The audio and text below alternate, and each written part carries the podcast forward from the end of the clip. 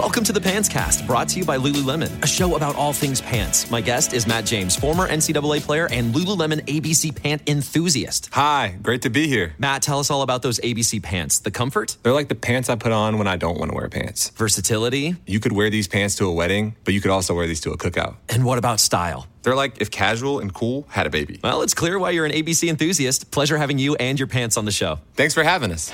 Find the shockingly comfortable ABC pants at lululemon.com.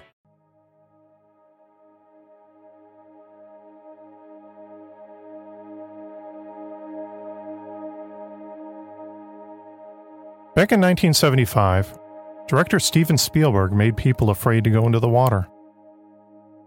This wasn't just some marketing statement either. After the movie Jaws was released, there were reports from all across the country of people who claimed to be afraid to go swimming, even in public pools, lakes, and streams. Not to mention the people who shied away from the coastal beaches where people had a real, albeit tiny, chance of encountering a shark. Back in 1971, writer Peter Benchley was a struggling freelance journalist when he began writing a novel about a seaside community terrorized by a killer shark. In 1964, Benchley read about the exploits of a shark fisherman named Frank Mundus. After shopping around some nonfiction pieces, Doubleday Publishing hired him to write a fictional work about a great white shark. Benchley and the publisher originally had a difficult time choosing a title. Many of Benchley's working titles, which he himself calls pretentious, were things like The Stillness of the Water and Leviathan Rising. Other ideas were presented to him that the book be titled The Jaws of Death and The Jaws of the Leviathan, both of which Benchley thought were too over melodramatic. The book didn't actually get an official title until about 20 minutes before it was supposed to go into production, when everyone more or less threw up their hands and said, okay, let's just call it something short that fits on the dust jacket. And that's how it came to be called Jaws. The novel became a big bestseller, and soon Hollywood film producers signed on to adapt the book for the screen. The result is a film that many people consider to be a classic of American cinema. Spielberg streamlined Benchley's novel by jettisoning several subplots and focusing on the trio of protagonists Police Chief Brody, shark expert Hooper, and the crusty shark fisherman Quint. The film ran over budget during production, and the mechanical shark never worked right, forcing Spielberg to shoot creatively and imply the presence of the shark without having to actually show it. Somehow, despite all the production problems, they managed to make what many people consider to be a film masterpiece. It was released in June 1975. Back then, the summer was considered to be a dead time at the box office, but Jaws changed all that. The film became the highest grossing movie in history up to that point, making more than $100 million in its initial run, and much more during a couple of re releases. It was the true father of the summer blockbuster film. Sharks are one of those creatures that people seem to have a primordial fear of. They've been around on Earth for millions of years, and they really haven't changed much in that time. Sure, shark attacks are extremely rare. If you ever watch Shark Week on the Discovery Channel, then you've probably heard your odds are better of buying a winning lottery ticket and getting struck by lightning on the way to the beach than getting eaten by a shark.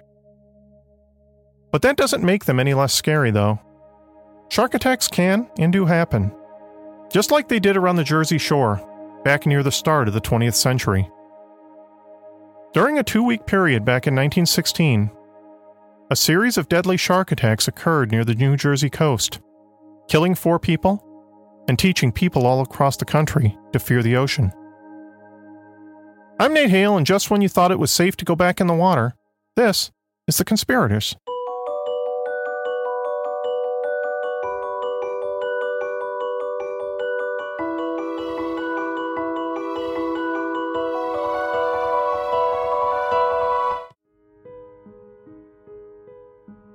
It was an unusually warm summer that year. The war to end all wars was being waged in Europe. In America, polio was ravaging communities all across the country. Doctors recommended that people get out and take in some fresh air as a remedy for all their ills. Considering the excessive heat and the lack of air conditioning, it didn't take much prodding to drive people in droves to the beach. The water glistened like a cascade of diamonds under the late afternoon sun. It all started with a young man and a dog playing in the surf. The young man was 25 year old Charles Van Sant, and on July 1, 1916, he was vacationing with his family at the Engleside Hotel on Long Beach Island. His parents expected it to be their last trip together as a family. Charles was getting older now. He had just graduated, and he had a good job lined up with a brokerage firm back in Philadelphia, and was engaged to be married in the fall. Soon he'd be starting a family of his own. He had his whole future ahead of him, all carefully arranged and waiting for him after this one last summer hurrah. He was a handsome young man, long and lean. Women noticed him. Even now, along this long stretch of sandy beach, he'd caught the eye of some of the ladies in their hourglass Gibson girl dresses, their hair done up in silk bows. Times were changing, that was for sure. Some of the women were even daring enough to roll their swimming dresses up just above the knee. It was positively scandalous for the era. At the moment, though, it wasn't the women who had Charles's attention, but the dog. It was a friendly creature, a red Chesapeake Bay retriever that came bounding up to him at the edge of the water wanting to play. It licked his hand and followed him right in as he dove into the surf. Charles was a practiced swimmer, and his lean, muscular body knifed through the water with ease. Behind him, he could hear the dog splashing along, huffing as it tried to keep up. Many eyes were upon him now from the shore as he pushed farther out into the ocean. Farther than any of the other swimmers dared. He heard a small cheer erupt from the crowd, which only encouraged him to push even further on. For a while, the dog followed. But then, for no reason that Charles could understand, the dog abruptly whipped around and headed back towards shore. Charles called after it, but the dog kept going. Soon he could see it in the distance loping out of the water onto the beach and shaking the water from its fur. Peering around, he now realized that he was the last man in the water. He knew he should be getting back in. He was supposed to meet his parents for dinner soon. But for a moment, he liked having the ocean all to himself. It gave him a feeling like he was the master of the waves, the king of the sea. Out here, he was his own man, with no plans for life laid out in tidy rows for him. Out here, he felt he could be truly free. But the pull of the shore and the real world was too great. Ultimately, he let out a small sigh before turning around and beginning to swim back towards the beach. As Charles swam, some of the beachgoers who had been observing him noticed something odd. A dark fin rose up out of the water right next to the young man. Some people thought it was a porpoise at first. But porpoises weren't usually quite so curious and willing to come so close to swimmers. From shore, people beckoned towards Charles and began yelling at him to watch out. But Charles couldn't hear them as he turned his head in and out of the water with each rhythmic stroke. He was in only three and a half feet of water when the dark shape rose up out of the surf with its jaws open wide. A white membrane rolled over its black eyes as it bit down with more than six tons of pressure on Charles's left leg just below the knee. Charles's screams could be heard all along the beach. Time stood still. Onlookers stood by in shock and horror at the red froth spilling out all around the young man. Charles's own sister Louise was on the beach at the moment the shark attacked. She could see her brother thrashing and beating at the shark trying to get it to let go. Suddenly, several men were rushing into the water after him. Then the shark let go of Charles's leg and backed away. Some sharks behave in a way that's similar to large land predators like lions. Instead of expending all its energy battling with its prey, the shark tends to take a massive bite, then back off as it waits for its prey to tire itself out as it bleeds to death. Alexander Ott was the first to reach Charles. He was a championship swimmer who would later go on to swim with Johnny Weissmuller in public exhibitions. Ott grabbed Charles under his arms and hoisted him up out of the water to keep him from drowning. Ott was horrified when he realized that the shark had come back and latched itself back onto Charles's thigh. Ott said the shark had to be about 10 feet long, and he struggled to keep a hold of the young man as he and the shark began playing a terrifying game of tug of war. More men joined in and formed a human chain to drag Charles out of the shark's jaws and back to safety. But remarkably, at first the creature wouldn't let go, and it actually began coming up onto the beach with them. Then, just as quickly as it appeared, the shark let go and vanished once again into the water. Charles's father, Eugene Van Sant, was a doctor. He rushed down the boardwalk steps to the bloody body of his son. Charles was lying on his back in the sand. His left leg had been nearly completely severed. He ordered several of the men to pick his son up and carry him into the hotel. There, they carried him into the hotel manager's office. They unscrewed the manager's office door and laid it out across two desks to act as an operating table. But Dr. Van Sant had never dealt with a wound so severe in all his years, and everything he tried to do to staunch the bleeding failed. Charles Van Sant bled to death before his father's eyes. Even after word spread from witnesses as to what had happened, few people believed it was a shark that had killed Charles Van Sant. Up until that point in history, very little at all was known about sharks and the common belief was that they were timid creatures who never attacked humans. Newspaper reports suggested either a sea turtle or a giant tuna had killed Charles Van Sant, although a few eyewitnesses who had gotten up close to the true culprit insisted it had been a shark. Most scientists at the time balked at the suggestion that a shark would ever kill a human. It was widely believed back then that a shark didn't even have a strong enough bite to have cut clean through a man's leg so it was obviously some other sea creature that must have done the deed. By the next morning, the hotel staff were out and about reassuring guests that the beaches were safe. They erected netting all around the beach that was purportedly strong enough to even block a German U boat.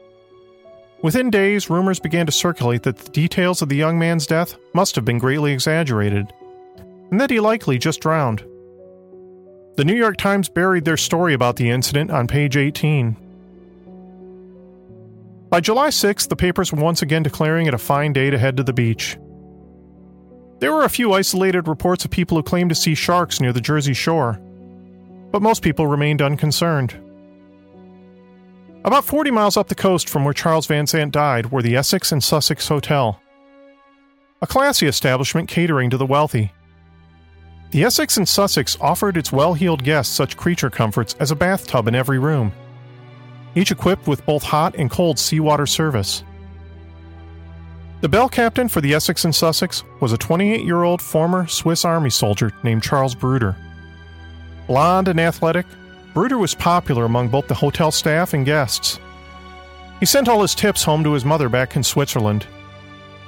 He ran his staff with that renowned Swiss efficiency he ran a tight ship, so tight, in fact, that it occasionally allowed him the chance to slip away and enjoy a quick dip in the ocean. Throughout the summer at the hotel, Bruder had cultivated a reputation as quite a swimmer. He had proven himself able to swim out farther and stay out longer than anyone. He'd heard earlier that day a pair of competitive swimmers named Robert Downing and Leonard Hill had set a hotel record for swimming out the farthest away from shore and Bruder was eager to reclaim his title. He'd of course heard the rumor about the shark attack a few days earlier. It was all the talk among his bellhop staff. But Bruder brushed it off.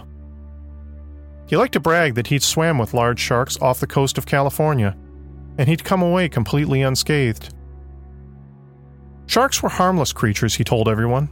There was nothing to be afraid of. Bruder and a few of his bellhops hustled out of the marble lobby to the bathhouse to change into their bathing suits. A couple of the other guys were a little hesitant at first to step into the water, but Bruder charged right past them at full speed.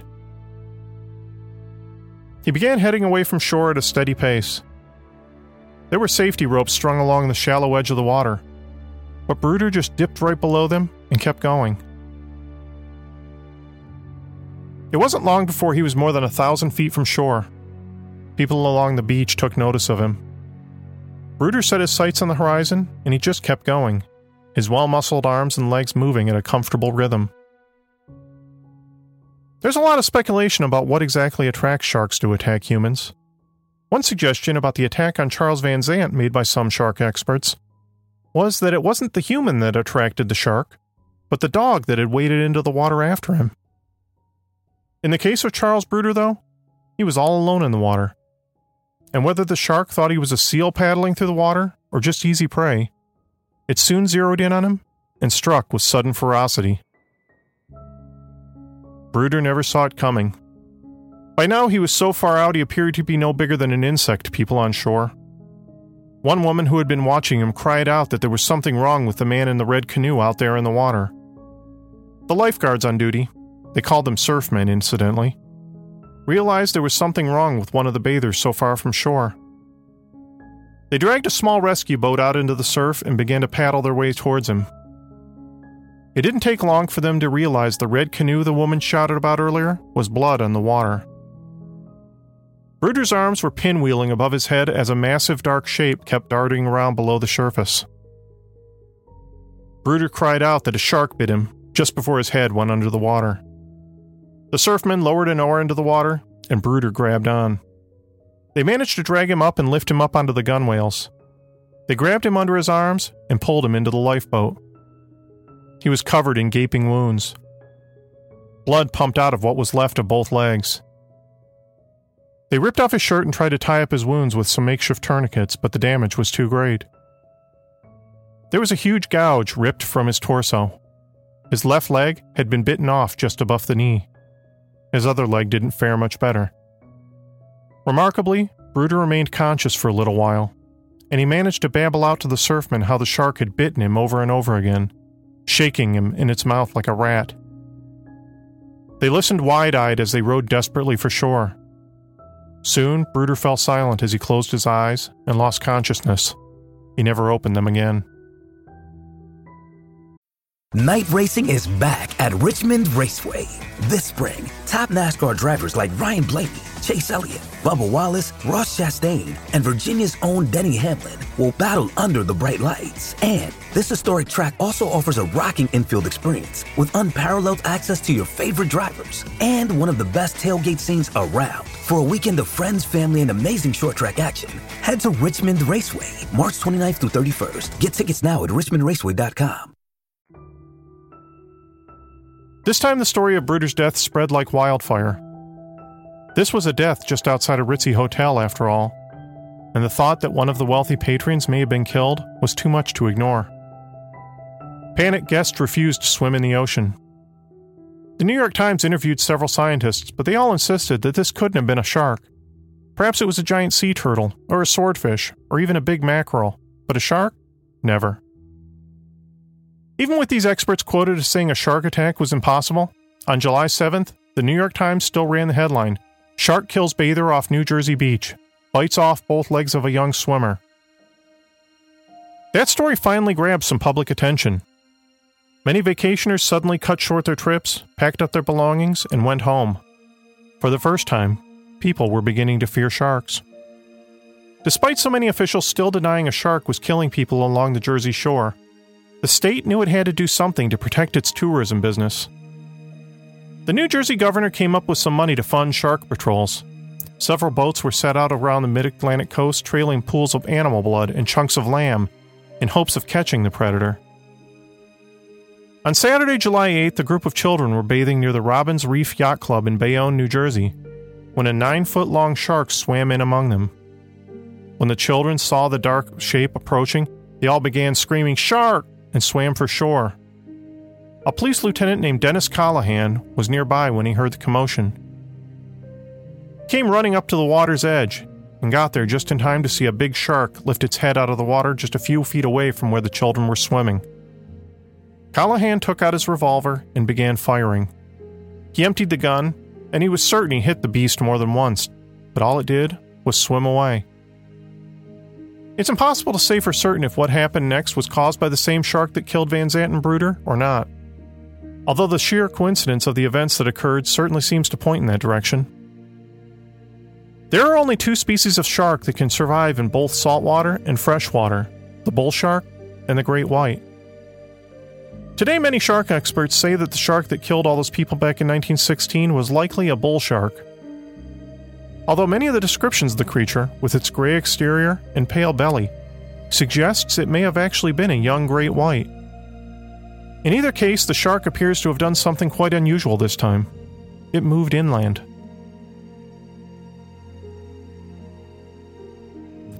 30 miles north of Spring Lake and inland of Raritan Bay, along the banks of a winding creek, is the town of Matawan. There, along the creek's edge, you could see the beehive kilns that made the tiles that line New York City's subway system. The town seemed to hover in a space between that sort of Norman Rockwell small town charm and the rapid crush of industrialization. Whereas the town had once been a fishing village that produced the next generation of sea captains and fishermen, now the primary industry was factory work. Not everyone was happy about the change. Thomas Cottrell was an old salt, a former sea captain and Matawan resident who was the first to swear that he spotted a shark swimming up the creek. The townspeople dismissed him as a crazy old coot. At around 2 p.m. on July 12th, a group of young boys stripped off their clothes to do some skinny dipping in a part of the creek near the Wyckoff dock. The laughing boys tossed their clothes onto the edge of the pier and jumped in the water. The creek was only 30 feet wide here and not terribly deep. It was a good day for swimming, with scarcely a cloud in the sky and a thin breeze slowly stirring the grasses near shore.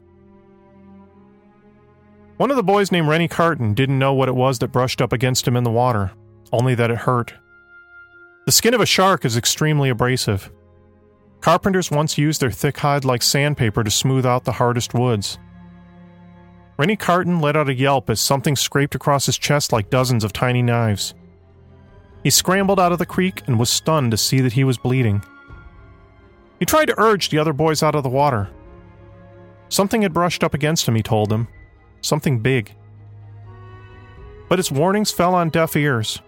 Rennie put his clothes back on and left to get his mom to bandage up his scraped up chest. Meanwhile, his friends laughed and hollered and played on. 11 year old Lester Stillwell was one of the youngest of the boys who was playing in the creek that day. They all knew Lester suffered from epilepsy and was prone to violent fits. So when Lester went under the water and didn't come back out, some of the townspeople speculated that the boy had just drowned while having a seizure. But that's not what the boys who came running and screaming for help told people what they saw. They tried telling everyone that the biggest fish they'd ever seen had grabbed Lester in its mouth and dragged him under. Several townspeople rushed back to the water's edge and tried to find the missing boy. 24 year old Watson Stanley Fisher saw Lester Stillwell's body floating in the water. He dove into the creek and swam over to retrieve the boy's body. That's when the shark seized hold of his leg in front of everyone. Fisher managed to get away and drag himself out of the water, only to bleed to death at Monmouth Memorial Hospital a few hours later. They didn't recover Lester Stillwell's body until two days later, when it was recovered 150 feet upstream from the Wyckoff dock. About 30 minutes after the fatal attacks on Lester Stillwell and Watson Stanley Fisher, the shark struck again. This time attacking a 14 year old boy named Joseph Dunn. The boy was one of a small group who were swimming at the creek further away from all the other commotion. By now, word had spread throughout town that a shark was loose in Matawan Creek. A man spotted the boys in the water and ran down to the water's edge and told them they needed to get out right now. The boys scrambled for safety, Joseph Dunn was making his way to the pier ladder when the shark seized hold of his leg. By now, several men were out in boats on the water looking for the shark. One of them was a Matawan lawyer, Jacob Lefferts, who saw the shark biting Joseph Dunn and trying to drag the boy off. Lefferts jumped out of the boat he was riding in and swam after the boy. He grabbed hold of the boy and tried to wrestle him out of the shark's mouth. At first, the shark wouldn't let go. Then suddenly, it released Joseph's leg and Lefferts was able to pull the boy to safety. Joseph Dunn was rushed to St. Peter's University Hospital in New Brunswick, where he would eventually recover from his wounds. Shark fever gripped the public after that. Reports began springing up all around the Jersey shore of shark sightings, many of them in and around Matawan Creek. Fishermen and hunters lined the creek's edge and went out on boats armed with spears and rifles. On July 14th, a taxidermist and Barnum and Bailey lion tamer named Michael Schlesinger was fishing in Raritan Bay when he caught a young great white shark in his nets. The shark was so large it nearly sunk the boat. Schlesinger didn't have any weapons on his boat, so he beat the shark to death with one of his boat's oars. Later on, he opened up the shark's belly and discovered several pounds of human flesh and bone. Scientists identified the shark as a young great white, Schlesinger proudly declared that he had killed the man eating shark that had eaten four people. Whereas we don't know for certain if that was the shark in question, it is true that no more shark attacks occurred after Schlesinger killed the great white. Some people who have studied the case remain skeptical. Some scientists say the shark could have scavenged human remains left over from a sunken German U boat. Many modern day shark experts still hold fast to the belief that the most likely culprit for the attacks was a bull shark since it had a greater ability to survive in fresh water than a great white. In 2011, the Smithsonian Channel made a documentary in which it posited that a great white still remained a possibility, since at the time of the attacks the full moon was in phase, which would have raised the salinity in the water. In the movie Jaws, Richard Dreyfuss's character Hooper actually mentions the 1916 shark attacks in one scene. Although many people have cited the 1916 shark attacks as the inspiration for Jaws, Author Peter Benchley has always denied it.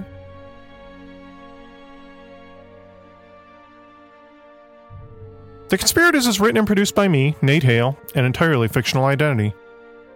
I need to give some thanks and shoutouts to my latest Patreon supporters. Big thanks go to Eric and David for both generously supporting the show. If you'd like to help support the show too, I'll put a link to my Patreon page in the show notes. Patreon supporters, depending on their level, are able to get all sorts of rewards, including stickers, thank you cards, magnets, t shirts, and of course, access to our Patreon exclusive bonus mini episodes.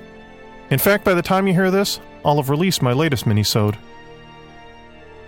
If you're interested in learning more about the 1916 shark attacks, then I want to recommend a book you might enjoy. Close to Shore The Terrifying Shark Attacks of 1916 by Michael Capuzzo provided a lot of the research I did for this episode and it's an excellent read. Highly recommended. As always, I encourage you to rate and review us on Apple Podcasts. If you're not using iTunes, don't worry. We're also available on Stitcher, the Google Play Store, and your favorite podcast app. We also have a website, theconspiratorspodcast.com. Thanks again, and I hope you'll join me again next time.